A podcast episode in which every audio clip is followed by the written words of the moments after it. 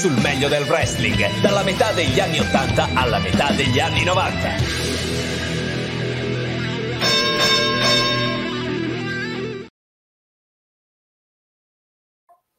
Bentornati amici di Wrestling Telling Stories, oggi grandissima puntata, siamo di nuovo qui e sempre in compagnia dei maestri che introduco Luca Ragazzi, e Florano. buonasera. Buonasera a tutti Buonasera. e a tutti. Eh, grandissimo, oggi e Luca siamo entrambi brandizzati eh, con Eh beh, assolutamente eh, sì, assolutamente sì. Roran si vergogna invece. Io Roran pure, ma io ho il perizoma Wrestling Telling Stories, poi a ce fine l'hai, ce lo l'hai ma faccio non si vedere. vede, ce l'hai ma non si vede, insomma. Non si vede, sì, sì, a fine puntata faccio la sorpresa. Grandi, grandi. Come state ragazzi? Tutto a posto? Bene, vedo un Floran versione Undertaker stasera, è un po' È vero. Ma vero. grazie. Più polvere, sì, manca qualche Ah. chilo, ma Esatto, ma l'imitazione la lascio a te. eh. Il maestro Vince è specializzato in imitazione, poi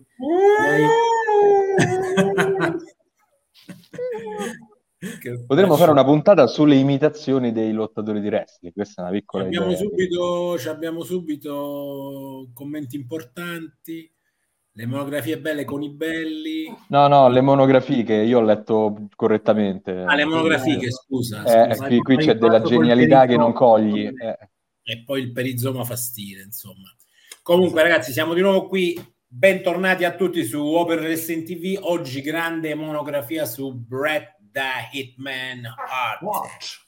Uno dei personaggi diciamo più iconici di una seconda era del wrestling, di quella che è chiamata la New Generation Era, no? Poi adesso vedremo con calma tutti, tutti gli aspetti più, più ghiotti, però intanto mi faceva piacere ricordare a tutti, se la messa Nirvana mi fa parlare, eh, devi tacere. Quando io parlo tu taci. Praticamente, eh, mi raccomando, eh, seguite Wrestling Telling Stories, ricordiamo questo è un podcast che ormai è di casa qui su Open Wrestling TV, eh, vi invitiamo a seguire tutti i nostri canali social, noi siamo su Instagram, su Facebook, su YouTube, ripostiamo dopo qualche giorno tutte le nostre dirette, eh, ci trovate anche su Audible, ci trovate su Spotify in video, quindi su Spotify ci vedete pure, come se non fosse abbastanza. Quindi eh, seguiteci su, su tutti i canali perché ci aiutate sicuramente a, a far crescere questa piccola realtà, ma soprattutto mandateci sempre dei feedback o delle idee perché per noi è sempre una- un piacere insomma rispondere un po' a quelle che sono le vostre domande, le vostre curiosità. E voglio partire immediatamente poi con il tema di Bret Hart, ma prima di lasciare qualche nota introduttiva ai nostri amici, eh, c'è un altro commento Florano in versione Bret Hart nella Hart Foundation con questi occhiali. Giusto. Ma io non gli regalo gli occhiali, mi Questo- dispiace. perché, tu sei, perché tu sei Owen Hart, no? che tipo li spezzava. Eh, esatto, e che cadeva. O Bret Hart nella sua epoca Hill, però mo adesso. Scusate, partiamo col botto, ma voi preferite, poi partiamo con quello che volete, preferite Owen o Brett? Così capiamo subito Io preferisco di che pasta siete. Ah, ma Brett Brett. tutta la vita, ragazzi. Penso Ok. che qua stiamo parlando di... ehm, se dobbiamo parlare di wrestler tecnici, penso che nella lista e nella top 3 abbiamo sicuramente Bret Hart. Eh, diciamo Bret Hart e Mr. Perfect. Anche il nostro amico Ale, da, tendenze. anche il nostro Ragazzi. amico Ale dice Owen, ma anche Ah, dice Owen, eh, raga, Owen eh, perché? Perché a Luca gli è sempre piaciuto sto caschetto biondo, esatto, l'ha sempre un po' invidiato il post Eh. Greg Valentine era lui. Beh, ragazzi, comunque, dai, veramente, Owen mica era male, eh. Cioè, nel senso che, chiaro che nella continuità non lo possiamo paragonare a Brett, ma se fosse stato messo, ahimè, poi la vita eh, gli ha riservato altro, però secondo me mh, non c'è quella differenza che si crede, eh. Attenzione, un conto è una No, carriera, un no, conto è poi la tecnica sul ring spot, sull'incontro secco. Sono grandi assolutamente cose. d'accordo, talmente d'accordo che ti dico che per me eh, in questa fase preliminare, senza scendere troppo nei particolari, eh, Owen ha- effettivamente aveva poco da invidiare a Brett tecnicamente, tant'è vero che sono stati in grado di tenere anche dei diversi match Eh eh, insieme, mh, di cui uno che io non gradisco, ma ne parliamo dopo, non voglio spoilerare niente, Ehm, però c'è un tema, e, e, questo ce lo diciamo dalla prima puntata, no? ma ce lo insegna il wrestling in generale, che quando entrava Brett nell'arena era nel suo periodo diciamo di gloria era un altro, era un altro livello cioè la serata prendeva una piega diversa prendeva una piega diversa gli incontri prendeva una piega diversa gli eventi prendeva una piega diversa i mini event quindi secondo me se parliamo di wrestler assolutamente sono d'accordo con te che Owen era un uh, wrestler parimenti tecnico sicuramente con stessa la scuola comunque eh. niente da dire assolutamente il personaggio però nel wrestling fa tanto e il personaggio di, dell'Hitman per me è un gradino sopra, ma nel senso non voglio entrare, anzi non entriamo in polemiche. Sul ring dico anche Owen, nonostante ami Brett. Okay. Vero, però dai, diciamo che Brett ci ha avuto un'altra carriera, comunque ha avuto lo hanno testato diversamente, ha fatto, lo diciamo, parecchie puntate ci capita di dirlo, no? fa parte di quella piccola cerchia di lottatori che è partito, adesso magari ripercorriamo un attimo in breve la storia come con i momenti che ci piacciono di più, però è partito dal tech team intercontinentale campionato del mondo, cioè la classica parabola ascendente perfetta e poi secondo me ha avuto anche, lo dico, non sono un amante di Bret Hart, nel senso che mi piace, ho visto tutti i suoi match, però non è nella mia top 3 dei lottatori per come mi è piaciuto il nostro wrestling, eh, cioè, anche perché per me è, la, scatenata stasera, bellissima. Sì, sì. Fantastico. Perché Tyson l'ha, riempita di patatine, cose, quindi Mo è impazzita, è tipo un tossico che... Su di giri. Comunque mo- molto interessante quello che dici Luca, perché effettivamente a me quello che piace di Bret Hart è che malgrado che sia di una famiglia molto importante nel, nell'ambito del wrestling, quindi parliamo della Hart Family, quindi parliamo di eh, family di, di, Stewart che aveva questa eh, scuola, più che altro questa federazione di wrestling eh, in Canada, quindi parliamo di una famiglia di 11 fratelli e sorelle, quindi più famosi chiaramente ne abbiamo già parlato, Brett e Owen, però lui ha fatto la sua gavetta, ha fatto la sua gavetta, è salito e ha avuto una progressione pazzesca, ma se l'è meritata, se l'è sudata, quindi appunto hai parlato dell'Art Foundation e ne abbiamo parlato nell'ultima puntata su, sui tag team che per me era uno, uno, dei migliori tag team. E lì si è fatto valere, si è fatto valere um, all'interno di questo tag team con il suo carisma, eh, con comunque le sue doti tecniche che lo hanno portato poco a poco a poter, eh, diciamo, passare un gradino superiore, quindi, come dicevi tu giustamente, primo il gradino dell'Intercontinental Championship, poi, per poi, rispetto a quello che ha sostanzialmente dimostrato eh, nel tempo, perché lui ha avuto una progressione anche come, come personaggio, perché lui all'inizio non era un gran personaggio, diciamo, come dialettica, non era molto abile al microfono nei primi anni, però poi si è creato anche questo personaggio, questa potenzialità al microfono che lo hanno fatto evolvere in maniera esponenziale per poi portarlo sostanzialmente a questi titoli eh, di, eh, di heavyweight champion dove ha fatto, insomma, ha raggiunto il, il massimo, ma poi ha raggiunto il massimo. Scusa, Frona, se ti interrompo, però pure questo fa la grandezza di un wrestler, no? Cioè, quello, che tu, quello di cui tu parli, no? il non avere proprio una grossissima dialettica nelle interviste, di non essere un grande speaker, eh, è stato un limite per tanti wrestler, tant'è vero che a tanti sono stati affiancati altri personaggi, dei manager e anche nella prima stagione della WWF di Bret Hart alla Hart Foundation viene affiancato un top che è eh, esatto. Però il fatto questione, sì, è. questo no, eh, l'ha superata e, e comunque poi dopo, eh, ricordiamoci che poi Bret Hart è riuscito pure a parlare sul, sul ring, nel senso non era uno che parlava soltanto nelle interviste pre inregistrate, eccetera, eccetera. È stato in grado di anche di alimentare le storyline direttamente dal ring, quindi direi che è un no, lui è migliorato, è migliorato nel tempo mix skill e poi aveva una mix skill perfetta per il suo personaggio, cioè non parlava troppo, non, non faceva i proclami all'Alcogan, cioè era una sorta di hero differente e non ci dimentichiamo che era canadese, è canadese, che comunque per eh, impatto con il pubblico statunitense mh, doveva comunque essere, avere un profilo diverso. E secondo me, a parte gli esordi era giovanissimo, che è entrato nell'84 in WWF, quindi era proprio un ragazzo, chiaro che non avesse le potenzialità, però secondo me se l'è costruito una mix skill che non andava troppo mai troppo oltre perché era in linea con un personaggio, ripeto, canadese in un ambiente statunitense con un tipo, una gimmick in linea con quello che è riuscito poi a fare nelle interviste, nella costruzione dei feud. Quindi secondo me si è un po' dimensionato in maniera perfetta, cioè se avesse fatto qualcosa in più sarebbe stato troppo. E parlo di livello microfonico, poi è un lottatore in carriera, ha sputato in faccia più volte in diretta televisiva, quindi comunque forse ha fatto più cose estreme Bret Hart no? sul, sul, ring che, che, lottatori con, proclamati come Al Kogan, no? che erano sempre comunque politically correct. Sì, sì, Anzi, poi non si è discostato molto dal suo personaggio, ma l'ha fatto evolvere poco a poco.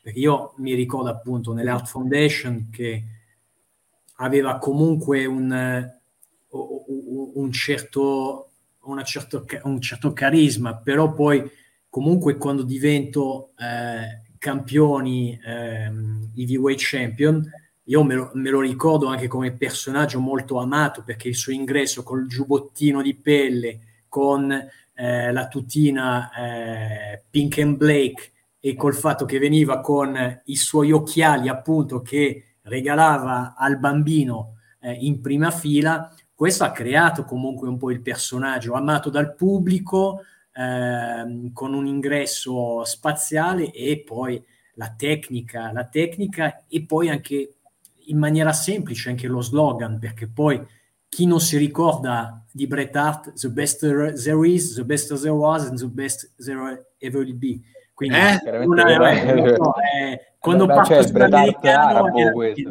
No, comunque cioè, Arabia Saudita è... Però secondo me facciamo, prendiamo la cosa con ordine, siccome stiamo parlando di uno che a parte una carriera molto lunga perché come dice Luca giustamente lui è arrivato in, è arrivato in WWF mi pare tra negli anni 80 Guarda, quando ho iniziato a seguire io il wrestling, fai conto nell'86 già c'era io me lo ricordo vagamente, addirittura senza la, col costume, non uh, con la tutina lunga, col pantalone sì, lungo, sì. ma me lo ricordo certo, col costume alla Kogan.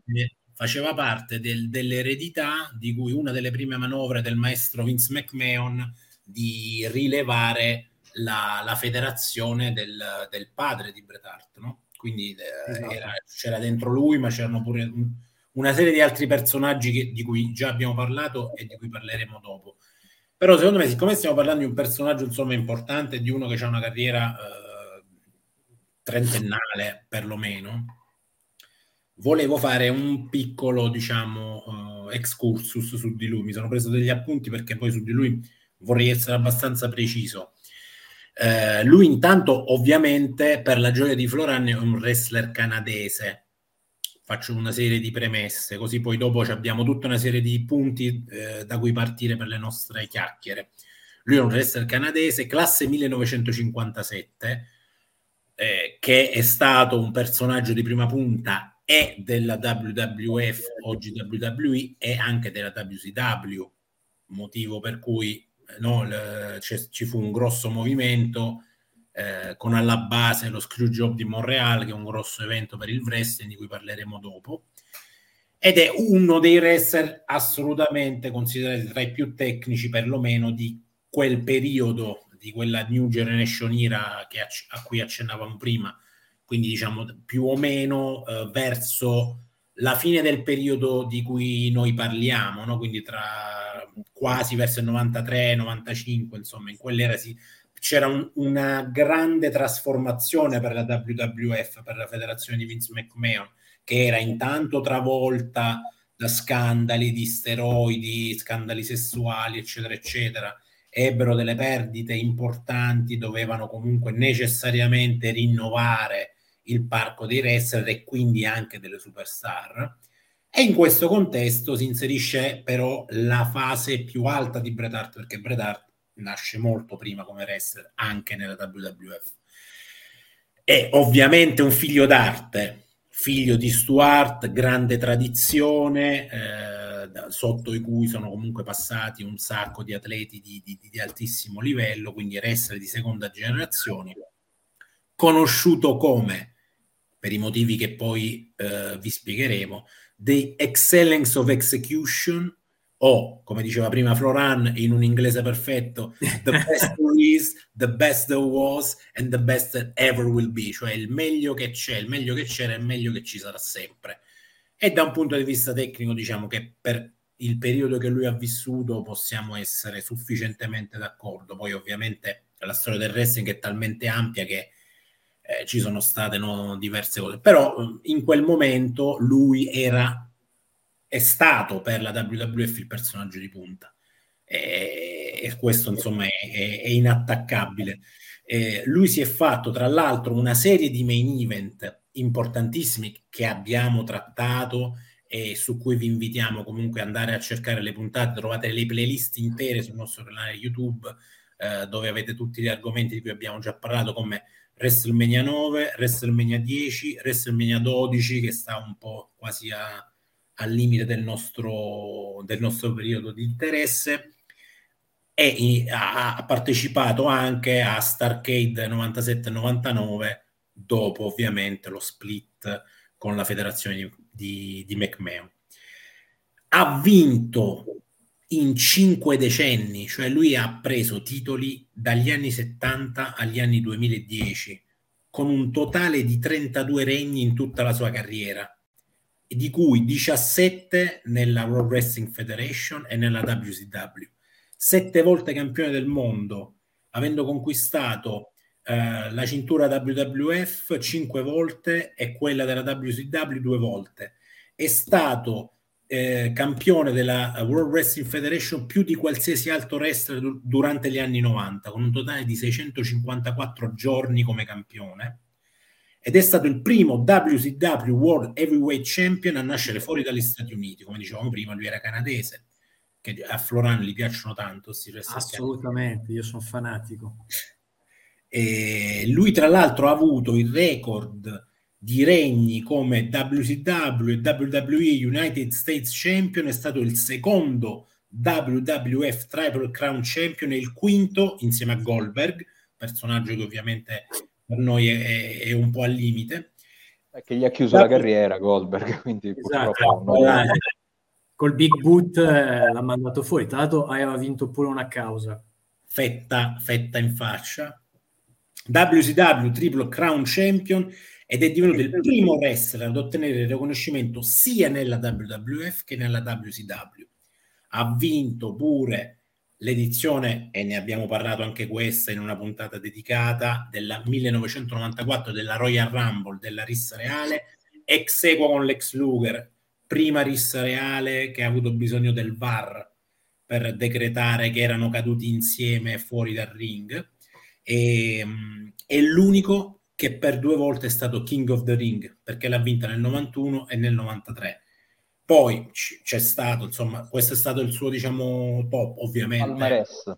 Incontri eh, che adesso citiamo. Poi, ovviamente, arriva lo Screwjob di Montreal ed è un evento che, pur essendo accaduto al di fuori della nostra epoca di interesse, eh, dobbiamo necessariamente citare perché è stato uno degli eventi più, più narrati della storia del wrestling professionistico eh, e passò il che decretò il suo passaggio poi alla, alla WCW dove rimase fino al 2000 poi ovviamente ci furono tutta una serie di infortuni lui ebbe pure un infarto oltre all'episodio sì esatto che, che, citava, che citava prima Floran eh, in WCW eh, fu eh, descritto come eh, il più grande wrestling puro che abbia mai indossato un paio di stivali. Ovviamente in italiano rende poco, però ovviamente è una traduzione. E invece Stone Cold Steve Austin, che pure questo è un grande favorito del maestro Floran. Assolutamente. Che con lui comunque ebbe tutta una serie di, di, di, di incontri in pay per view, eh, in una grossa rivalità, oltre che essere suo amico personale. Poi lo introduce eh, nella Hall of Fame nel 2006. Due eh, volte nella Hall of Fame. Due volte, uno come wrestler singolo e uno come membro della Heart Foundation. Quindi già vi rendete conto che ho parlato per 20 minuti, cioè questo è Brett Hitman Art sintetizzato in, in poche parole. Stiamo parlando effettivamente di una, un'eccellenza assoluta nel panorama del wrestling. Peraltro è uno dei wrestler a cui io sono più legato perché eh, diciamo la sua epoca più brillante ha coinciso con quella che per me era quella che seguivo più assiduamente eh, del wrestling anche, anche in Italia. Fatta questa premessa, questa breve storia di Bret Hart, eh, vi lascio un po' a voi introdurre qualche argomento e curiosità. Poi ho tante domande che vi volevo fare più come confronto che come insomma eh, come argomenti puri da trattare. Eh, però intanto lascio la parola a voi perché secondo me su di lui ci sono tanti aspetti da trattare, dall'aspetto atletico all'aspetto di storyline, all'aspetto del tag team, all'aspetto dei, dei feud. Peraltro con lui nascono le stable, o perlomeno quello che poi oggi è universalmente conosciuto come una cosa normale, no? in realtà poi impariamo, come Luca ha sottolineato più volte, che ci sono degli aspetti che nascono in una certa epoca del wrestling e poi che diventano eh, abitudine. Quindi eh, lascio la parola a voi per qualche altra um, introduzione, io mi concedo, mi concentro un po' sui social. Ottimo. No, ma tra l'altro... Grande, qua infatti me... è difficile, eh? dobbiamo sintetizzare un po', è tosta perché sono 30 anni di carriera.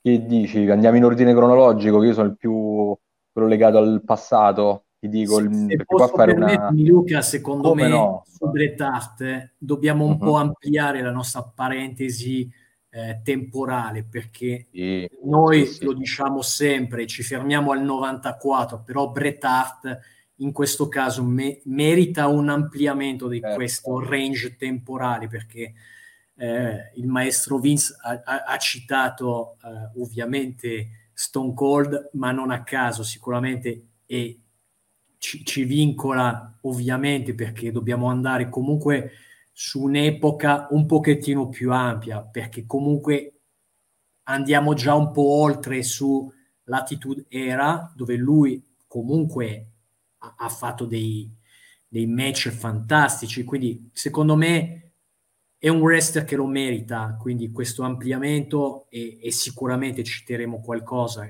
che farà piacere anche a chi ci ascolta e ed è molto importante secondo me eh, perché un, un palmarès del genere non può limitarsi fino al 94 e poi no, no, quello che volevo dire anche che difficilmente in quello che abbiamo citato anche nelle puntate precedenti eh, quando abbiamo parlato di pay per view come Royal Rumble piuttosto che WrestleMania noi abbiamo sempre citato un match di Bret Hart perché inevitabilmente noi ricordiamo un evento dove c'è Bret Hart, che sia WrestleMania, Royal Rumble, SummerSlam 92, c'è sempre Bret Hart, lui ci ha deliziato di match pazzeschi, pazzeschi come intensità, come tecnicità, quindi stiamo parlando veramente di, di un wrestler eh, eccezionale. Eh. Se, per i miei sì, gusti. ma qui il discorso assolutamente sicuro. Qua il discorso è che eh, non basta una puntata per una monografia di Bret Hart, cioè Vince giustamente ha racchiuso un po', ha sintetizzato la, la carriera, il suo palmarès, eccetera. Qui lui va a periodi, riusciamo a dividerlo a periodi. Chiaramente, ecco qui, vedi, eh, leggo Ale che ci scrive Bret Hart contro Steve Austin a WrestleMania 13, eh, cioè quello era un... Quello per, per dirti io che mi fermo col mio wrestling magari sono una Bibbia fino al 92 e dopo mi sono fermato, però Bret Hart ho continuato a seguirlo. Per me il match, l'intensità del match di WrestleMania 13 è qualcosa di incredibile. Tra l'altro è uno spartiacque quel match nella carriera di Bret pazzesco, perché pazzesco. fa un incontro del genere, vince contro un Austin che era ormai in rampa di lancio totale perché il pubblico lo tifava anche se era il e Bret Hart da face si ritrova il pubblico contro, no? Tant'è vero che costruiscono un finale ad arte di quel match con Austin insanguinato, che comunque non cede, sviene e perde sì, ma non perde pronunciando la parola I quit. E quello fu un grande incontro che è stato uno spartiacque perché poi da lì, se non sbaglio, dalla puntata di Raw successiva a WrestleMania Bret Hart diventa, Divento se non Hill. sbaglio, Hill, no? Ma E quello è bello perché alla pubblico, fine no? si è costruito in maniera molto naturale questo e, e sono d'accordo, è, è un match fantastico. Era il momento fine- di tornare Hill, quello sì. Sì, sì, sì, è il pubblico che decide, è il pubblico. Quindi vede appunto un, un heel come Stone Cold, che alla fine era l'antieroe, perché, per quello che a me eh, ovviamente piace molto e e- è il numero uno in assoluto. E comunque Bret Hart arriva un po' a fine carriera, secondo me, ehm, e lì comunque era il momento effettivamente di tornare heel e quindi diventare anche quasi anti-americano, quindi per la prima volta nella sua carriera un po' questo viene fuori eh, con lo sviluppo un po' più ampio della Art Foundation, di questa stable che ha visto Bret Hart al centro con altri wrestler di una qualità eccezionale. Bret Hart l'abbiamo visto crescere in WWF con l'Art Foundation, senza approfondire l'abbiamo già parlato tantissimo, cioè l'Art Esatto. Foundation era tra i top tag team della storia, ci ha avuto tre SummerSlam di fila dove stava sempre a lottare per il titolo, poi lo, rivi- lo vince per la seconda volta contro i Demolition, sappiamo che tipo di carriera abbia avuto Bret Hart, ma si vedeva che Bret Hart spiccava proprio tra i due io mi ricordo, ecco, una cosa non abbiamo mai detto, la Battle Royale di WrestleMania 4, Bret Hart era uno dei componenti di coppia e arriva in finale tra gli ultimi due, perdendo poi contro uno dei miei grandi preferiti che è Bad News Brown. Però ho capito già all'epoca, nell'80-88, cos'era? Cioè già lì far arrivare in finale di una Battle Royale un eh, lottatore di coppia significa puntare, puntarci come singolo. Per esempio, in quegli anni Bret Hart, quando poi lo, ran- lo lanciano, adesso saltiamo il periodo degli- dell'Art Foundation che abbiamo seguito benissimo quello, quando lo lanciano come solista, la cosa assurda è che io mi sono andato a rivedere qualcosina proprio della carriera, no? E soprattutto negli house show, Bret Hart, talmente tanta tecnica e come teneva il ring, ci sono una serie di incontri dove negli house show Bret Hart va avanti fino a che il time limit del match finisce. All'epoca, se non sbaglio, era 20 minuti. Quindi tantissime serate lui andava contro Rick Martel piuttosto che Mr. Perfect, eh, mi pare pure Tiger Mask in, un, eh, in un'unificazione WWF Giappone, dove l'incontro finiva per i 20 minuti, dopo 20 minuti per il time limit, talmente offriva a lui uno spettacolo qualsiasi fosse o quasi il suo avversario. Quindi la WWF ci ha proprio puntato per match di qualità ed era una cosa che mancava alla WWF perché comunque incontri per il titolo hanno sempre una durata limitata, sempre big man. Quindi lui proprio è uno spartiacque e lo è prima col titolo intercontinentale dove fa veramente è il mio Bret Hart preferito, quello, quello degli Beh. incontri con Mr. Perfect. Eh, lì, lì stiamo parlando di, di- di Eh, sì. incontri pazzeschi, eh, perché Eh effettivamente sì, sì. qua è, è il trampolino di lancio, quindi dopo la carriera in tech team lo- la, la- la WWF punta subito su di lui come solista e, e lo lanciò direttamente in combattimenti per il titolo. E Mm, mm. io effettivamente sono d'accordo con te, me lo, me lo ricordo, è è stato un periodo secondo me anche, se me lo confermi, anche più breve eh, sull'Intercontinental Champion, perché secondo me Sì, due anni. due anni, una cosa del Sì, sì, genere. 91-92, poi lo perse con, chi era, col British Bulldog a Wembley, da lì è Esatto, passato dopo pochi mesi contro Ric Flair esatto. per il Poi titolo ma, assoluto. l'ha, l'ha- l'ha- l'ha perso un paio di volte. Allora, eh, sicuramente, vabbè, a Wembley ce lo ricordiamo perché secondo me è uno dei rari, ne abbiamo già parlato, eh, main event con l'Intercontinental Championship. Però eh, lo perse anche contro eh, The Mountie. Sì.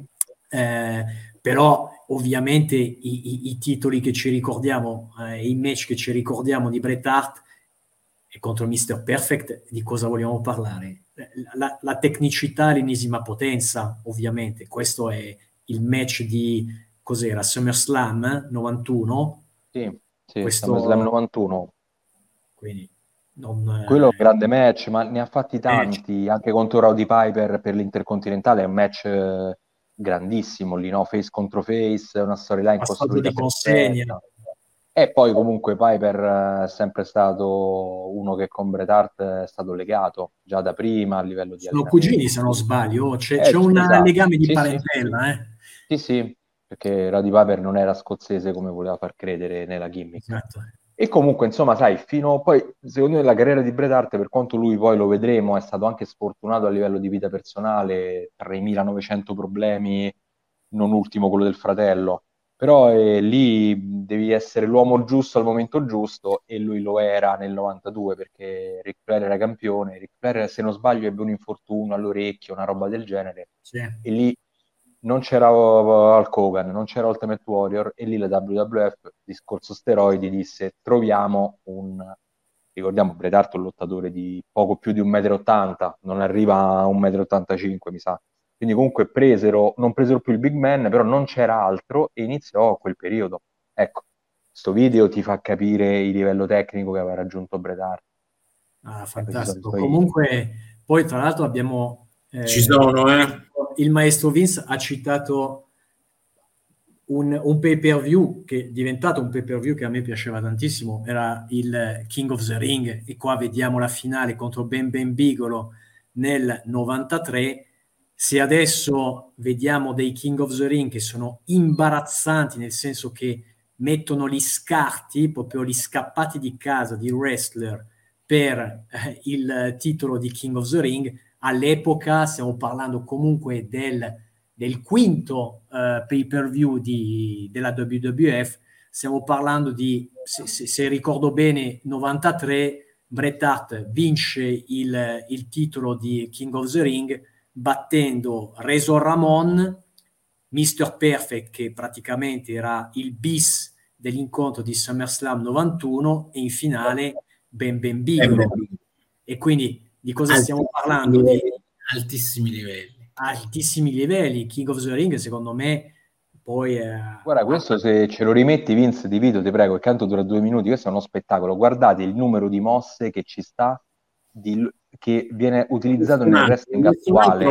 Ne ho messo un altro, ma è bello uguale. Dopo sì, è tanto uguale. C'è una serie di mosse che tu vedi oggi che queste le ha, le ha, sperimentate lui per primo. Oggi le vedi così, ma cioè, guarda che roba, cioè, tecnica pura. Cioè, un attimo sbagliare una, una figure four sul, sul, paletto di ferro. Quindi la rapidità di esecuzione, la tecnica, cioè, la pulizia, la pulizia di esecuzione. Sì. Poi, se tu ti ricordi, lui era un maestro nell'uscire dalle prese di braccia. Sì. Ti ricordi? Lui faceva dei movimenti estremamente veloci per liberarsi dalla presa delle braccia o per invertirle. Sì. E, e, quella è una roba che cioè, è, è, tecnica pura, nel senso non è una roba sì, che puoi eh, improvvisare.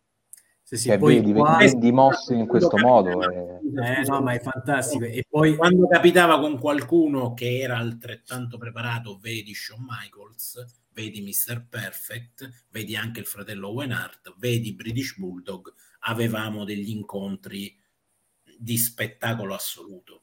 Beh, L'Iron sì, Man match di WrestleMania con Shawn Michaels dura 60 minuti, cioè una roba che veramente, ragazzi, cioè, eh, oggi è impensabile nel wrestling attuale un incontro del genere con quell'intensità. Cioè, Poi qua non, vediamo non raggiunti. Le, le, le, mosse principali, poi quello che fa la differenza anche a livello storico di un wrestler ovviamente è la mossa finale. E di cosa vogliamo eh, parlare? Dello sharpshooter che comunque rese eh, Bret Hart un'icona, nel senso che non, non, credo che sia lui ad averla inventata, credo che eh, un wrestler in Giappone aveva inventato questa, questa presa, però Bret Hart te lo ricordi anche per lo sharpshooter. È una finisher perfetta perché lui era piccolo. delle persone più da evitare al mare perché facevo la sharpshooter da bambino a chiunque. Assolutamente. Chi non ha mai bullizzato i compagni di scuola con la sharpshooter? Eh, poi la sharpshooter era perfetta per lui perché essendo un lottatore comunque medio e mm, sai ti devi confrontare per il titolo col big man perché quelli sono gli schemi del wrestling e là non è che puoi fare il pin 1 2 3 facile su un Ben Ben Bigolo su Razor Ramon ecco, ecco, eh, eccola, eccola. eh, Ric Flair che, che, incassa, l'incassatore per eccellenza. E però vi posso dire una cosa, per quanto... Il povero Skinner qui. Skinner, questo è King of the Ring, eh, 91. Come già ho dichiarato, come ho già dichiarato, Reso Ramon pure che è andato sotto, che King of the Ring 93. È uno dei miei preferiti. Per quanto io non ho mai amato le mosse di sottomissione come mosse finali. Perché capito non c'è una netta diciamo sopraffazione dell'avversario cioè è solo che è capitato per una serie di motivi eh, ovviamente però vende bene Vince perché tu quando eh, ti guardi Razor eh, eh, certo assolutamente. capito? Come fa Bret Hart a schienare Razor Ramon o Undertaker o... certo, certo. No, no, è lì il fatto. Se non ci avesse avuto la finisher così, non avrebbe costruito una valanga di match di I Quit Match, di match senza squalifica. L'ultimo che ha fatto contro Vince McMahon, eh, del tramonto ormai, pure lì. Cioè, Invece, voi che siete maestri, no, vi posso fare una, una domanda, cioè nel senso veramente voglio parlarne con voi. Uh, io in genere non ho mai amato i cage match. Eh, Brett è stato protagonista all'apice del feudo col fratello, ne abbiamo già parlato di questo perché di Bret Hart abbiamo parlato, di Owen, scusate, di Owen Hart abbiamo parlato nelle nostre puntate precedenti. Eh, all'apice di questo feud intrafamiliare, questo dramma alla Beautiful, ci fu un cage match tra eh, Bret Hart e Owen Hart, tra i due fratelli, mi pare fosse SummerSlam. Ehm, sì, SummerSlam me, 94. 90. Allora, per me quell'incontro è una rottura di coglioni terrificante. Ripeto, io non ho mai amato in genere i cage match, ma quell'incontro perché, uh, in generale uh, non, ho, non mi sono mai piaciuti quegli incontri in cui c'è questa grande sofferenza dove ad ogni mossa si, eh, ci stanno due che stanno per terra per 20 minuti eh, poi, chiaro, un cage match si porta dietro probabilmente uno sforzo fisico superiore ad un incontro standard, perché il, la metà dell'incontro si svolge appesi a questa gabbia. No? Ricordiamo il cage match in che cosa consiste? Il ring è circondato da una gabbia di mi pare 2-3 metri e l'unico modo che tu hai per vincere è o uscire da una porticina che si apre ogni volta che uno dei due wrestler va uh, verso questa porticina o scavalcare la gabbia e quindi uscire da sopra e calarsi giù.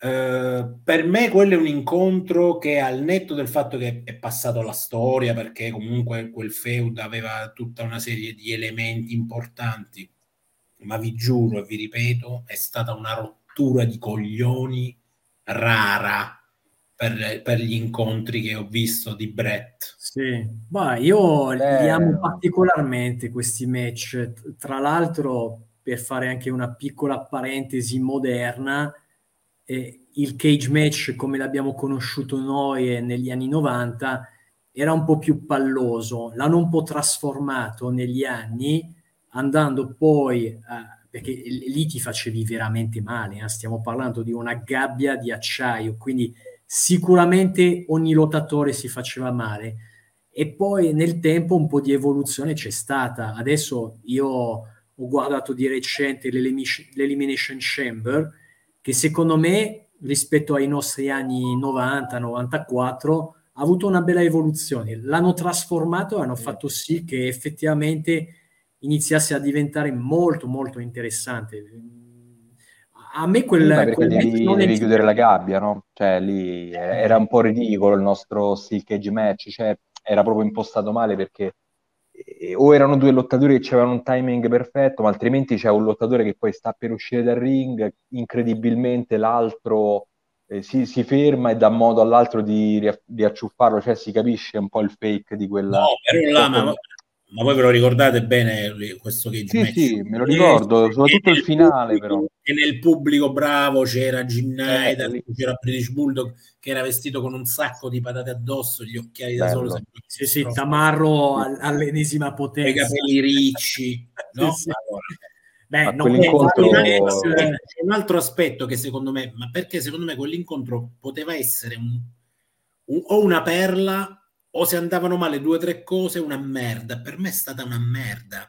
Io cioè... non me lo ricordo, cioè è che viene dopo WrestleMania 10, dopo quel grande incontro, sì, ed sì, è un match che non sancisce nulla, perché di fatto poi non fa altro che prolungare il feud, quindi di fatto è anche SummerSlam che non è proprio WrestleMania, quindi alla fine non lo vedo male, nel senso che alla fine sto finale con Neidhart che tradisce Bret Hart, questi schieramenti, Bret Hart distrutto, se non mi ricordo male Vince, dimmelo che può essere sbaglio, eh, alla fine del match gonfiano Bret Hart dentro la gabbia e non impediscono eh, anche, que- anche un intervento di Jim sì, assolutamente sì, sì, però se tu ricordi come nasce questa cosa c'è un Jim Neidhart poco lucido intanto perché ehm, ti ricordi lui e British Bulldog sì. erano nel pubblico no?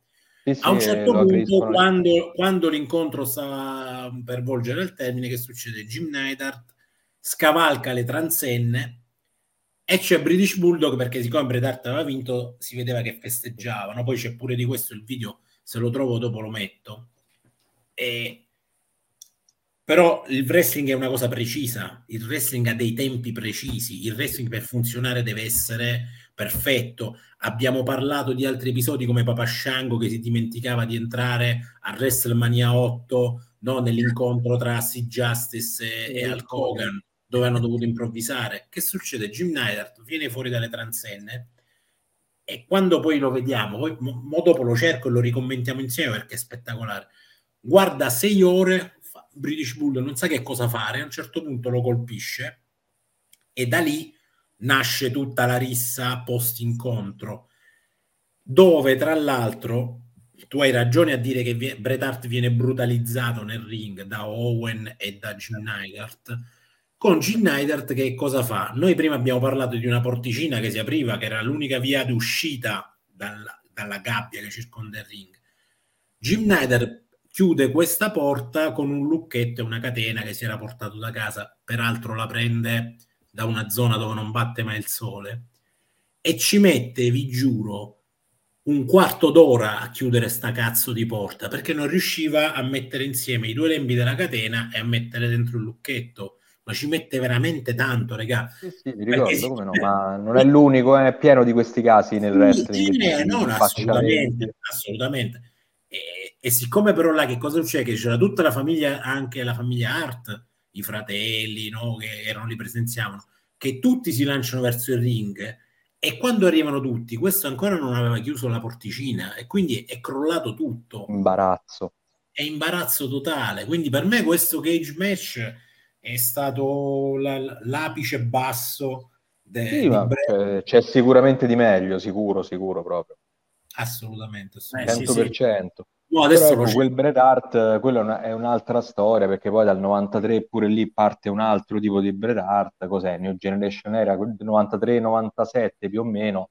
C'è un Bret Hart che combatte contro tutti veramente. Poi la cosa che diciamo mi è sempre piaciuta di Bret da, e questa ce l'ha avuta da quando era campione intercontinentale quindi da, per vent'anni di carriera, che lui ha sempre, come costruzione del personaggio, dato uh, la possibilità a tutti i, gli avversari di avere una title shot per il titolo. Lui dice, era proprio costruito il personaggio, no? Diceva, io sognavo di diventare campione, adesso capisco gli altri, quindi io sfiderò chiunque si faccia avanti. Infatti sfidava infatti... veramente chiunque per il titolo, eh, ma anche mid carder assurdi, mi ricordo Skinner, Barbarian, Pavasciango, sì. cioè di tutto proprio. Infatti anch'io ho questo, ho questo ricordo di Bret Hart, effettivamente eh, hai fatto bene a sottolinearlo, comunque di rivalità. Eh, le rivalità più intense ce le ricordiamo e ovviamente non possiamo non parlare di, eh, di Bret Hart contro Shawn Michaels, però ha avuto delle rivalità veramente di merda ma ve lo ricordate contro Jerry Lawler che lo attaccò dopo eh, la vincita del King of the Ring 93? Sì, sì. Ma porco cane, ma che cazzo di rivalità è? Voglio dire, stiamo parlando di Bret Hart e lo metti contro questi, questi sfigati. Ne ha avuto altri, abbiamo avuto, visto anche quel giapponese lì, così, che, chi, come si chiamava? Akushi, piuttosto che eh, quello che sembrava un pirata, ma porco cane eh, o, o, Isaac. Yankin che era il famoso dentista che poi diventò Kane li, hanno messo vicino delle rivalità imbarazzanti e poi eh, ovviamente ha raggiunto l'apice con rivalità contro Shawn Michaels, Diesel, eh, Undertaker, Stone Cold Steve Austin. Tutti, tutti li ha sfidati, ragazzi. Tutti. li ha sfidati tutti, effettivamente, e hai ragione di sottolinearlo, importante. Guarda, c'è una chicca che vi do adesso. Eccolo, Jim Neidhart più Sì, ubriaco sì, di noi. Questo è il Steel Cage. Sì. Lui eh, addirittura pensa che li ha sfidati tutti, eppure c'è in Italia, noi nell'89 abbiamo avuto un bel tour. Guardate, Schneider c'ero- deve prendere la catena dalle Ecco, mutande la fa. sì. e mo, ci- e mo passano 20 Uno, minuti. due, tre, quattro. non ti avvicini- No, eh, era, era ubriaco perso, dai. Sì, no, che poi vedi tira, più tiri e più la catena va diverso. Ah, I fratelli che non intervengono imbarazzatissimi. Vedi? Sì, che- Diciamo che Vedi, vedi, vedi. Sì, C'è sì. gente fuori. Quelli, E- cazzo. quelli pensavano che l'avesse legato il lucchetto, invece ancora no, Guarda, guarda. capito? Che meraviglia. A parte, vabbè, Jim Snyder, ex giocatore di football americano, quello è un fisico da football americano vero proprio. sì, sì, Quello Anche, proprio, da, anche da bevitore, vero. Sì, sì, no, ma quello è proprio lui, ex Jim Dogan, sono quei fisici, questi hanno giocato a NFL anni, si vede proprio, hanno proprio l'impostazione, cioè non ce l'hanno mai avuto il fisico questi, sempre stati trattori. Comunque, vabbè, insomma, diciamo, ah, vi stavo dicendo una chicca dell'epoca nostra, 1989 tour in Italia e praticamente Giant. sì, a Milano e c'è sta- che poi non ha più riaffrontato, tant'è vero che questo incontro di Andre the Giant al Pala Trussardi è andato in uno dei DVD di Bret Hart, pensa, dove Bret viene schenato pulito da Andre e un altro incontro incredibile nel- che non- di cui non esiste video contro Rec Rude a Torino. Ci fu un incontro Bret Hart contro Rec Rude, un altro dream match per noi degli anni 90. Leggo un messaggio, ma sapete chi era allora nel mondo del wrestling? ragazzi, Sì. ma sapete chi era allora nel mondo del Eh, wrestling? Jerry Lawler è un'istituzione, lo 90 so, lo conosco e mh, Proran si riferiva sicuramente al Jerry Lawler del 93 che era più un personaggio in fase calante a livello di Sì, carriera faceva fisico, era più un intrattenitore che altro. Sì, dai. Quindi, guarda, io Jim, eh, guarda, Jim Lawler, aspetta, me lo ricordo, addirittura in federazioni IWA, roba proprio assurda, facevano delle battle royale con due ring, quindi me lo vedevo proprio, so, sappiamo chi è e rispetto, però non è, diciamo che in quel periodo del 93 non era il Jerry Lawler, tant'è vero che poi i feud successivi erano contro Doink con i nani e eccetera. Guardate Ma sì. pure che finì a baciare i piedi di Bret Hart alla fine del feud, insomma, era un Jerry Lawler più da entertainment che da wrestling quello, ecco. Sì, ma hanno messo anche Bret Hart contro Bob Backlund. Eh, sì, qualcuno eh, i dissemmi dirà: Sì, sa- sape- sapevi chi era Bob Backlund? Sì, era uno sfigato negli anni 90. Cazzo, con la sua cazzo di mossa lì faceva anche ridere. Ah, Quindi- Backland, raga, era un lottatore, scusate, però ma Backland, è- chi lo conosce, possiamo pure dire che eh, insomma, era il Bret Hart di Domanda- anni prima, domanda- eh, era uno senza fisico. Eh, dai, vabbè, eh, Ma in quel momento Quando, con chi vai. lo avreste visto, gli e la- erano Esatto. tutti occupati. Esatto, infatti. C'è- ci sono dei momenti storici, cioè alla fine Bret Hart non puoi pomparlo a 2000 e metterlo sempre contro Shawn Michaels, Undertaker, Stone Cold, cioè questo C'è il 30 anni di carriera, no? Grande, salutiamolo. E quindi, vabbè, ci sta che anche al Kogan c'ha avuto dei feud del cazzo contro il Genius o contro Hercules, cioè nelle grandi carriere ci sta.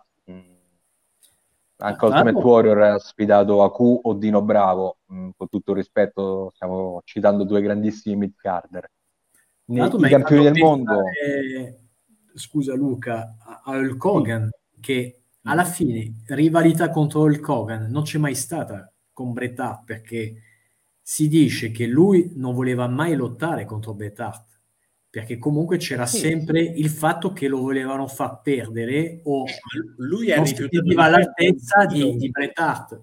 Se dico, la- se di dico una cosa giusta, eh? No, no, no, assolutamente. Sì, sì, dopo WrestleMania rifiutato di perdere 9, il sì, sì. Dopo WrestleMania 9 l'idea era quella di, di far incontrare Hogan e Hart a SummerSlam perlomeno Hogan non voleva perdere in maniera pulita con Bret Hart eh.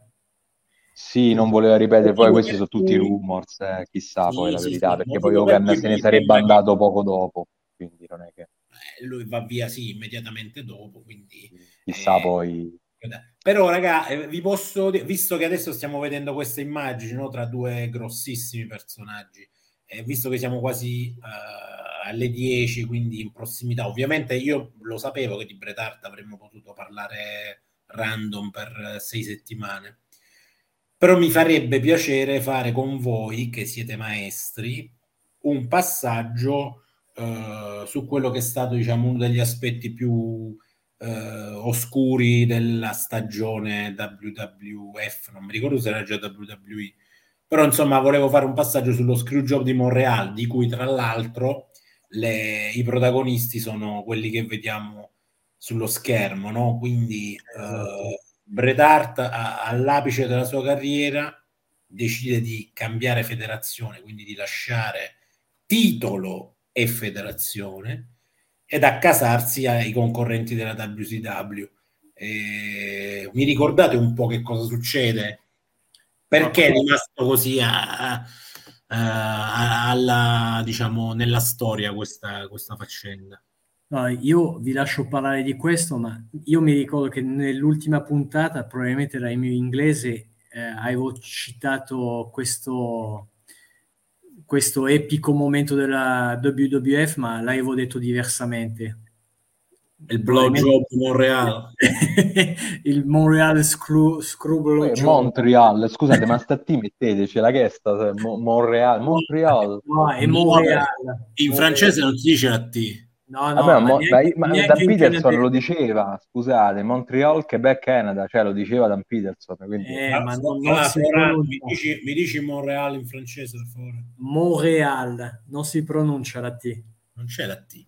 No, non c'è. Ragazzi, ma se lo pronunci in francese, noi lo dobbiamo pronunciare in inglese. Per quale cazzo di motivo vi siete francesizzati? Cioè, vabbè, uno per forza di cose, ma te... Ma li abbiamo colonizzati e quindi ovviamente ormai... No, ma da te me l'aspetto, Froran, eh, da Vince che il resto... No, comunque, dai, comunque dai, su Screwjob ne abbiamo parlato scusa, mille volte. Scusa, tu Mont Blanc come lo dici? Mont Blanc. Eh, Mont Blanc eh, non, c'ha, non è che tolgo una... Non c'è né la T né la C. Blanc non c'è la T. Non c'è Blanc, la T, bene. Blanc come cosa? Scusa, Monte Bianco, come si dice? Mi, mi eclisso dopo questo. Eh sì, no, ma poi lui vuole arrivare su eh, il bianco, Blanc. perché gli piace il bianco. No, il monte, la cima soprattutto. esatto. Comunque, Vabbè, ragazzi, questo... Torniamo, torniamo da bomba. Torniamo, esatto, alle Vi cose lascio dire Monreal, così siete più felici. Dai. Vi lascio... Ah, comunque, quello è, è, veramente l'imbarazzo totale. Quindi, tra l'altro, comunque, dobbiamo citare questo amore e odio tra Bret Hart e Vince McMahon. Perché poi ci sono episodi abbastanza interessanti e croccanti che poi vi citerò però eh, qui eh, stiamo parlando di ehm, uno sgambetto che fece eh, Vince McMahon a, a, Bret Hart, che non voleva assolutamente che eh, Bret Hart si portasse alla WCW, quindi la, la federazione rivale all'epoca, il titolo di eh, WWF Champion direttamente lì. Quindi fece una porcata pazzesca se qualcuno ha visto il, il match di Shawn Michael che fa una sharpshooter alla cazzo di cane, veramente alla cazzo di cane, e il, l'arbitro chi era? Questo, no, lo vediamo, lo vediamo. Esatto. Ebner che praticamente dichiarò il match è finito, finito. Guardate, e quindi guardate l'incazzatura di, di Bret Hart che esatto, libera. subito si libera. Arbitro sparito, sì, sì, sparito. E vedete sotto il coglione di Vince McMahon con l'abito taglia 58 eh, che, che sta lì in faccia. e che viene sputato in faccia assolutamente. E, e la cosa bella è lo, poi, metto, lo, metto al rallentatore, lo metto al rallentatore. Esattamente. Vi ricordate cosa faceva? Poi alla fine del match. Sì, vabbè, poi ci fu un incontro tra di loro per chiarificatore si prese in destro in faccia se non sbaglio eh, vedi qua, vedi qua, guarda, esatto. eh, eccolo, vedi. di Brett, il braccio destro di Brett sì, sì. va a prendere il piede di Shawn. Michaels sì, per liberarsi, che è una proprio. tipica manovra di uscita dalla sharpshooter e infatti ne esce. No, ma qui si voleva, qui aveva no, sbloccato perché già era suonata Dave, la campana. Dave Ebner, Dave Ebner aveva già suonato, infatti lui vedi, qui sta ancora lottando, ma l'incontro è finito. Fotografi sì. che già stanno immortalando tutto. Quindi vedi, per lui qui l'incontro è ancora in corso, ma Dave Ebner ha già decretato che Shawn Michaels ha vinto. Infatti, lui è incredulo vabbè, dice mi hanno fregato, giustamente aveva firmato un contratto altrove, certo farglielo perdere in quel modo il titolo da, a casa sua non era proprio il massimo, però d'altronde pure Vince doveva scrivere la storia, l'ha scritta, io sono sempre... Sì, sì, assolutamente. Queste cose sono più pro Vince perché alla fine contano no, i risultati. No, no, ma, ma, infatti... È scritto infatti, la storia. Sono assolutamente d'accordo con te. Beh, non mi dispiace e non sono un amante di quello Shawn Michaels lì Devo dire che Shawn Michaels e Bret Hart erano fatti l'uno per l'altro per stare sul ring. Fatti l'uno per l'altro, stesso peso, Adesso, stessa velocità. Avete visto lo sputo? Sì, sì. Ci sta poi un'inquadratura dove Vince se lo lascia addosso per le telecamere, eh? non so se vi, vi, ricordate. Sta qualche inquadratura dove si vede proprio lui cosparso proprio di... Ah, che non eh, si pulisce, no? Perché vedi, lui si alza, spunta, lo punta, lo punta, mani sulle corde, pu. Beh, qui vede proprio la racca. Sì, sì. Ma veramente, tra l'altro, storie di Vince McMahon con Bret Hart ce ne sono tantissime. Eh. Io ce ne, ne ho una, dai, vi, vi, racconto questa storia. Vai, poi dite sempre dai, che chiudiamo racconto, con questa storia meravigliosa. Allora, dai, che racconto palle pazzesche. Praticamente eh, Vince McMahon eh, andò in uno strip club insieme a Bret Hart e a, ad Ati Westler come eh, c'era Owen Hart, Jimmy Neidhart, eh, Hulk Hogan e The Road Warriors, quindi Legion of Doom. Eh, praticamente Vince McMahon era ubriaco marcio, anche gli altri erano ubriachi persi, e eh, praticamente hanno fatto il putiferio nello strip club.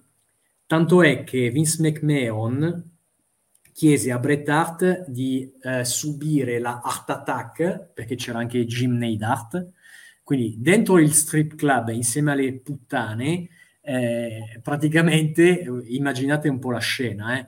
quindi eh, Vince McMahon eh, riceve questo Art Attack, bordello pazzesco all'interno dello strip club, chiamano la polizia, c'era anche Sergeant Slaughter, sempre chiamano la polizia questo praticamente manda a fare in culo la polizia ribaltando la macchina della polizia. Putiferio pazzesco, quindi lui capace di fare questa, questa scenata pazzesca al Montreal Scrublo Job e poi di farsi una serata a puttane nello street club con, con Vince McMahon. E questa è storia, eh? Sì, sì, ma alla fine io come diceva Luca, io non, non fatico a credere che anche il Montreal lo Scrooge di Montreal sia parte di una grande, diciamo, narrazione, eh, però è pur vero, cioè, come, come fai a dire che è sbagliato far uscire l'atleta di punta della tua federazione da campione perché si vada ad accasare alla federazione eh, concorrente? È la follia. Qualsi- tu sei un uomo di business, ma sì, no, ma ci sta, ci sta, però no, non perdere così, nel senso non gliela fai sporca, porco cane. Però no, no, io dalla, mi dispiace, sto dalla parte di Vince perché sono passati troppi anni, la storia, io l'avrei, cioè, l'avrei voluto lo screw job adesso, col senno di poi, perché non farlo? Oh, ma no, se ci pensi, lui aveva imparato su questo. Ma lui aveva imparato la lezione, Luca, no? Perché Hulk Hogan l'ha sempre tenuto ostaggio anche con Bret Hart, no? Gli ha detto no, no le cose non vere. Lui ha capito che non poteva essere ostaggio del suo personaggio di punta, soprattutto nel momento in cui ha già firmato un contratto con la federazione concorrente. Quello che fece Warrior, che chiedeva cifre assurde a Vince McMahon, e lui disse sì sì, come no, firmiamo tutto, poi fatto SummerSlam è licenziato. Sì, ma lì tra l'altro aveva firmato un contratto Bret Hart di 20 anni con la WWF e a quell'epoca la federazione non navigava in buone acque e quindi Vince McMahon non riuscì a rispettare la, il contratto e quindi l'ha spinto lui comunque ad andare in WCW. Sì, vabbè, quindi, dopo comunque, quanti anni? Non è che voglio prendere la difesa di, di Bret Hart per oh, forza, però comunque ci sono, ci sono limiti da tutte le parti. Eh. È vero, è, è assolutamente vero, tant- cioè, tanto che quando lui è andato via, quali sono stati i volti diesel? Cioè, mh, mm, sono, sono stati quelli poi i residui che sono rimasti, insomma eh, Poi è stata una storia comunque che, do- che, si sapeva che in qualche modo doveva finire. Brett disse io non metto più piede in WWF, non prenderò più un dollaro da voi.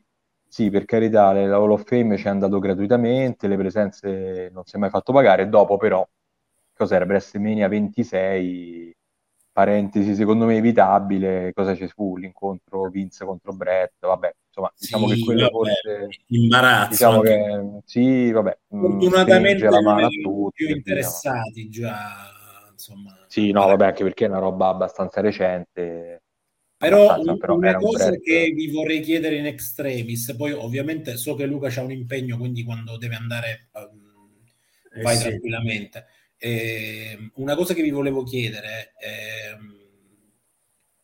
invece rispetto a, all'infortunio che lui ha avuto eh, sul ring, no? un, una, un, episodio importante che ha decretato poi grosso modo la fine della sua carriera.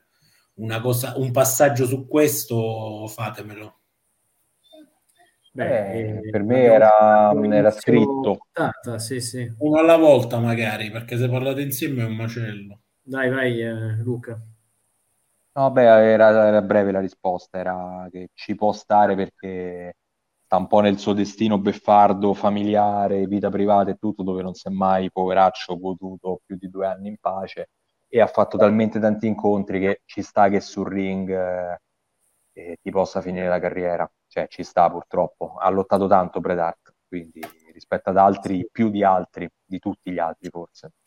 Sì, Carriere così longeve non me ne ricordo. Eh eh, Bill Goldberg era abbastanza abituato a non poter controllare diciamo, le sue mosse. E, e purtroppo c'erano anche, anche, di questo, ne parleremo secondo me, eh, lottatori che sono capaci di veramente eh, fare i, i, i, wrestler, fare i wrestler di divertimento, quindi controllare anche le mosse, altri che sono meno capaci perché non hanno la tecnicità.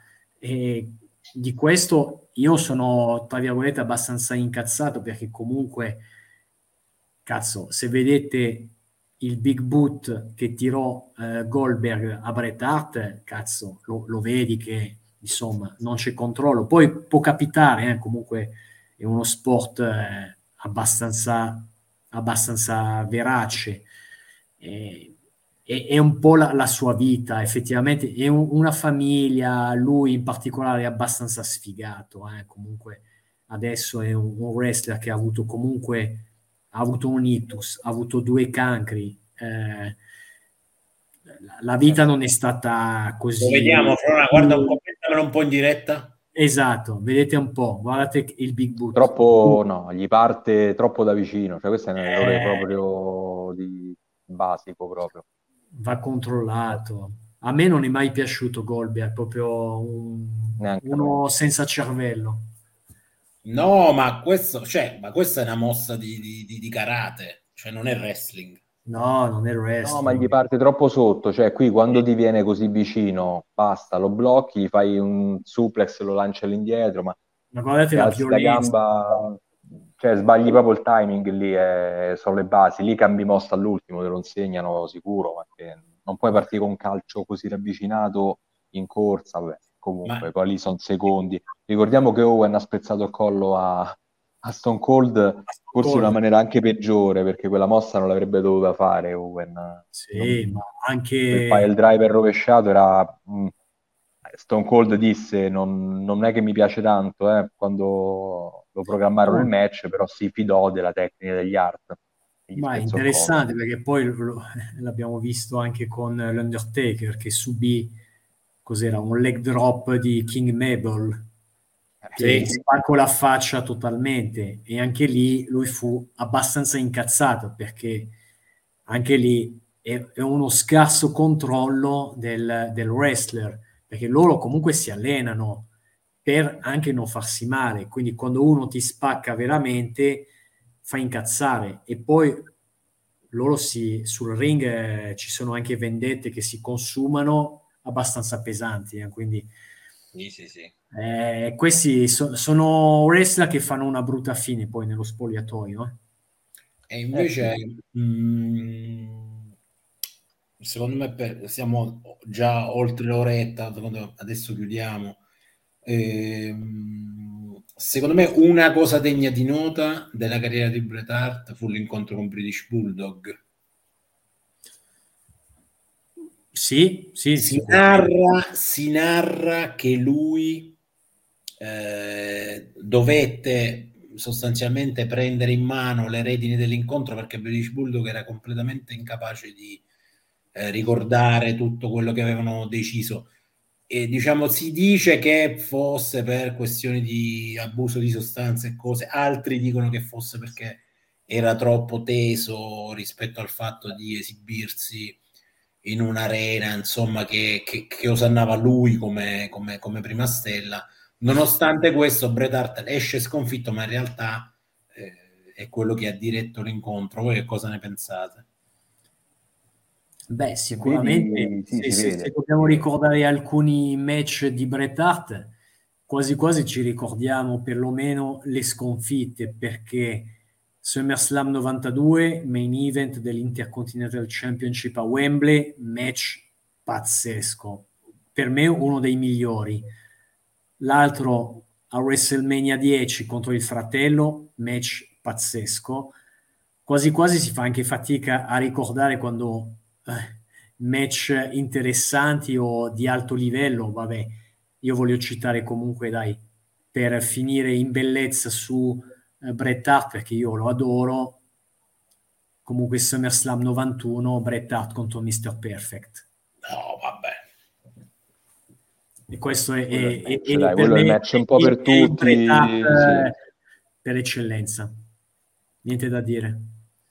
Assolutamente d'accordo. Comunque, sì, dai, ma... lì Bret Hart con Bulldog si vedeva che parlavano, Vince. Cioè, se tu ti eh, bravo, bravo, sì. infatti quello, quello, volevo dirti, sì, bravo. Sì, sì, lo guida proprio, dice adesso ti faccio il, il pile driver, adesso vado sulla corda, adesso cioè, eh, si vede che è un incontro bello, eh, che, che, non fa altro che avvalorare Brett poi su questo. Sì, però, sono, però non è che fanno delle cose, cioè, ok che Brett li chiama le mosse, ma non fanno robe semplici. Cioè, no. ci sono dei passaggi dove pure eh, David Boy Smith ha dovuto fare delle robe complicate e anche se sono chiamate, se a maggior ragione lui era in una situazione mentale non ideale. Magari era mentale e non allora, fisico il problema. Sì, ma avvalora anche lui, avvalora anche entrambi, cioè nel senso no, e lui derivava anche dalla scuola sempre perché no, era, era, il cugino che era il cognato, non mi ricordo. Il cognato si scopava la sorella, sì. Diana. Ma era... Cioè, cioè, anche... Si scopava per dire, era sposato, eh, poi oh, chiaro che se la scopava. Tra l'altro faccio, ecco, chiudiamo con questo, se vedi possibile, c'è il libro di Bret Hart che è uscito, bel libro, de, se sì. uscisse in italiano sarebbe ancora meglio, dove lui fa un casino di confessioni, Bret Hart, sia sugli steroidi, eh, sui drug test, eh, tra l'altro parlando pure di, del nostro wrestling, eh, anche delle sospensioni di Jake the Snake, eccetera, dove lui dice anche di tradire la, la moglie, ha tradito più volte durante diciamo, le tournée, quindi comunque anche Bret Hart, che ovviamente da bellissimo ragazzo e uomo, poi capito, come tutti i wrestler, veramente non si sarà libro... drogato, ma eh, il libro non libro... mi ricordo, c'è cartoon. Ehm, sì. Per, la... no, no, che, che tra l'altro per farti capire sì. e per condividere con gli amici no, eh, quanto era già solida la fan base dell'epoca. Quando è uscito è rimasto quattro mesi in classifica. Quattro mesi. Sì, sì in Canada poi ha spopolato ancora di più, però in Canada non è che è Italo Calvino, cioè Bret Hart, capito? Sì, sì, è un peccato che non l'abbiano fatto in italiano. L'ho cercato, ma non l'ho mai trovato. No, non c'è purtroppo. Non ma ci stanno un sacco di, di cose fighe eh, su quel libro. Sì, sì, no, no, ma è vero, è vero. L'ho sentito pure io. Che svuota il sacco su tante cose. Assolutamente. E qua vediamo... Ragazzi, io quando vedo questo match ho voglia di fare una puntata su Mr. Perfect. Anche osteopata qua tutto. Crack ASMR. Eh, questo incontro, il mio, il mio momento più bello di questo incontro, non so se qui lo passano, è quando lui esce dal Perfect Plex. Lì. Quello è il momento sì. in cui ho, ho, iniziato a dire qui Bret Hart sarà un grande... Lo... Cioè, ero ragazzino, eh. eh lo so visto in diretta, ho detto questo è forte veramente. Ring. Mm-hmm. Sì, tanta ma a detta di Mr. Perfect è stato l'incontro più bello commento, della sua carriera. un commento, leggiamolo insieme.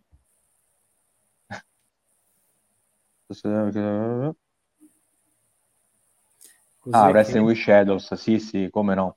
Certo, Wrestling with Shadows pure c'è tante tante verità di Bret Hart pure lì. Sì, sì, assolutamente.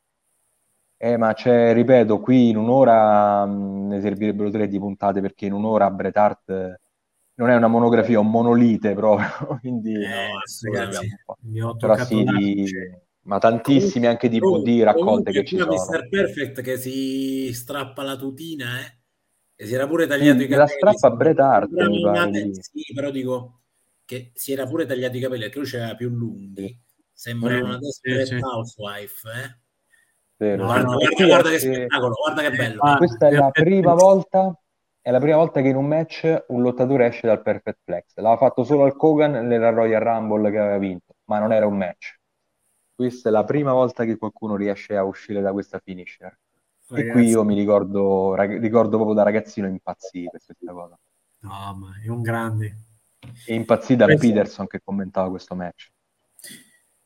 No, vabbè, me è top, top, Qua top. c'erano due, veramente due dei... Ah, ma pazzesco. Mi e anche l'arbitro top, tutto top in questo incontro. Che era Dave?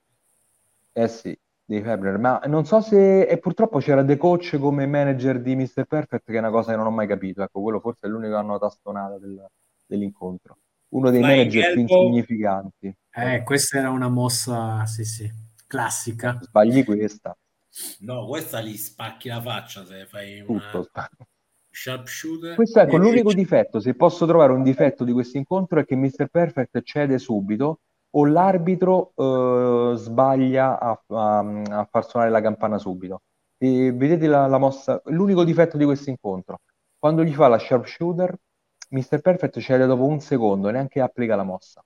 Proprio l'ultimo secondo del match eh, non mi ha convinto se, lo, se schippi qualcosa e lo fai vedere, ti rendi conto dell'unica cosa brutta di questo match.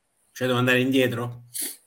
No, avanti, il finale. Tanto, la sì, shooter sì. di Brett, ecco, adesso che gliela fa, no? Adesso, adesso gliela fa, fa, sì, sì, fa, fa, Guarda, neanche un secondo dura, guarda. Sì, sì, subito. Sì, sì, già, già guarda, si alza, adesso gliela fa e già cede, guarda, neanche iniziato. Sì, sì, sì. Oh, ragazzi, qua stiamo parlando veramente per me i due lottatori a livello di tecnica no, i migliori in assoluto, cazzo. Eh, io, io, Poi ve l'ho sempre confessato, per me Mr. Perfect, la theme song è la migliore, dai.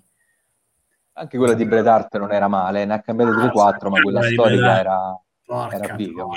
ragazzi. Vabbè, a questo punto chiudiamo con la... Se, se, si riesce a connettere l'audio, salutiamo e chiudiamo con la theme song. Facciamo una un grande Ma momento musicale. Un grande tema di scapocciamento. Esatto, schitarrate di, un certo, di una certa USA anni 90. Esatto. Comunque, vabbè, ovviamente eh, non, è, non è esaustivo quello che abbiamo detto e chiacchierato di Bret Hart perché su ogni tema ci sarebbe dovuto sì, essere una roba da chiacchierato da bar tra amici e quindi insomma, infatti, ricordiamo che nasce così è eh, il podcast. esatto. Ovviamente eh, laddove ci dovessero essere del, degli aspetti dei match dei pay per view ricordiamo sempre che volete approfondire scriveteci, segnalatecelo nei commenti, dove vi pare, la nostra mail, ci avete tutti i contatti, noi siamo su Instagram, Facebook, YouTube, bla bla bla, potete scriverci dove, dove vi pare e, e quindi su questo noi siamo assolutamente disponibili anche perché tutto quello che viene da voi eh, è poi una roba che quando facciamo in puntata ha un'interazione maggiore ed è sempre quindi molto più interessante anche confrontarci perché ripetiamo il nostro obiettivo è quello di chiacchierare del wrestling che ci piaceva di qualche anno fa proprio con chi magari ci può dare dei collegamenti col wrestling eh, moderno, con chi ci può dare delle chiavi di letture diverse. Eh, quindi ricordandovi di seguire Wrestling Telling Stories e Open Wrestling TV che ci ospita nel suo palinsesto ogni due giovedì alle ore 21. Eh, ci vediamo quest'ultimo oh, gra- grosso tributo a Brett the Hitman Art dopo aver fatto qual- quattro chiacchiere con i maestri Luca e Floran a cui lascio l'ultimo minuto di replica dopodiché subito maestro Brett e ci salutiamo io direi proprio sigla col maestro Brett va... Assolutamente. Alla... Grazie a tutti. Noi la, la, prossima puntata, ragazzi, scusate, magari per dare un'anteprima di, della puntata. Non, so. di, non no, sarà una monografia, questo è non poco sarà una monografia, esatto. No, esatto. Non è una monografia, beh, è quella che eh, facciamo sui top 3, sulle top 3 classifiche, quindi qualsiasi idea. Ah, sì, esatto. anche, anche dal pubblico. Le faremo anche estemporanee, tanto noi non ci prepariamo mai nulla. Quindi. No, no, no pure se ce le volete fare in diretta. La sfida è che ce le dite direttamente in diretta. Tanto queste cose ce le ricordiamo bene. Ah, sì. Oh, dai.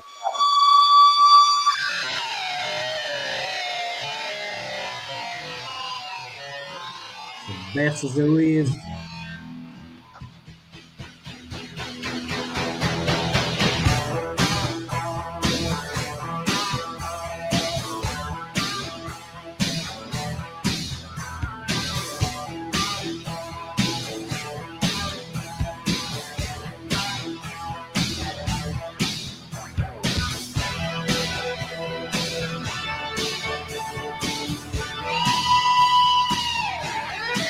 Io pagherei per la giacca di pelle di Bretagna.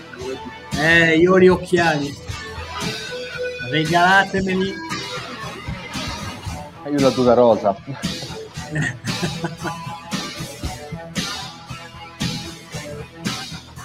ah, oh, comunque, Maestro Luca e io, Elber Wrestling Telling Stories. Grande. A proposito, la mia dove me la, me la dovete consegnare? Eh? facciamo la spedizione, dai. Eh, che cazzo. Questo volete. Ma tu quando vieni a Roma, Florian? Eh, boh, non lo so. Vediamo un po'. Eh, Sapete che io sono molto legato alla mia Milano, quindi... Certo all'ano più che alla tua amica. faremo una puntata tutti e tre, dai, faremo una puntata eh, ce la faremo. Dopo ah, l'obiettivo del 2023 è fare una puntata tutti direttamente a casa mia. Comunque, sì, ragazzi, esatto, meglio. Ragazzi, allora è tutto. Dai, ragazzi, è stata grazie a chi ha interagito. Una oretta bella su Bret Hart Wrestling, sempre cose che ci piacciono. Grazie a tutti, mi raccomando, scriveteci, seguiteci e dateci eh, il supporto che questa uh, trasmissione di podcast uh, cerca di insomma prendersi piano piano. Grazie a Open TV, grazie a Luca e a Floran. Ragazzi, alla prossima. Alla prossima, buona Ciao. serata a tutti. Ciao ragazzi. Ciao.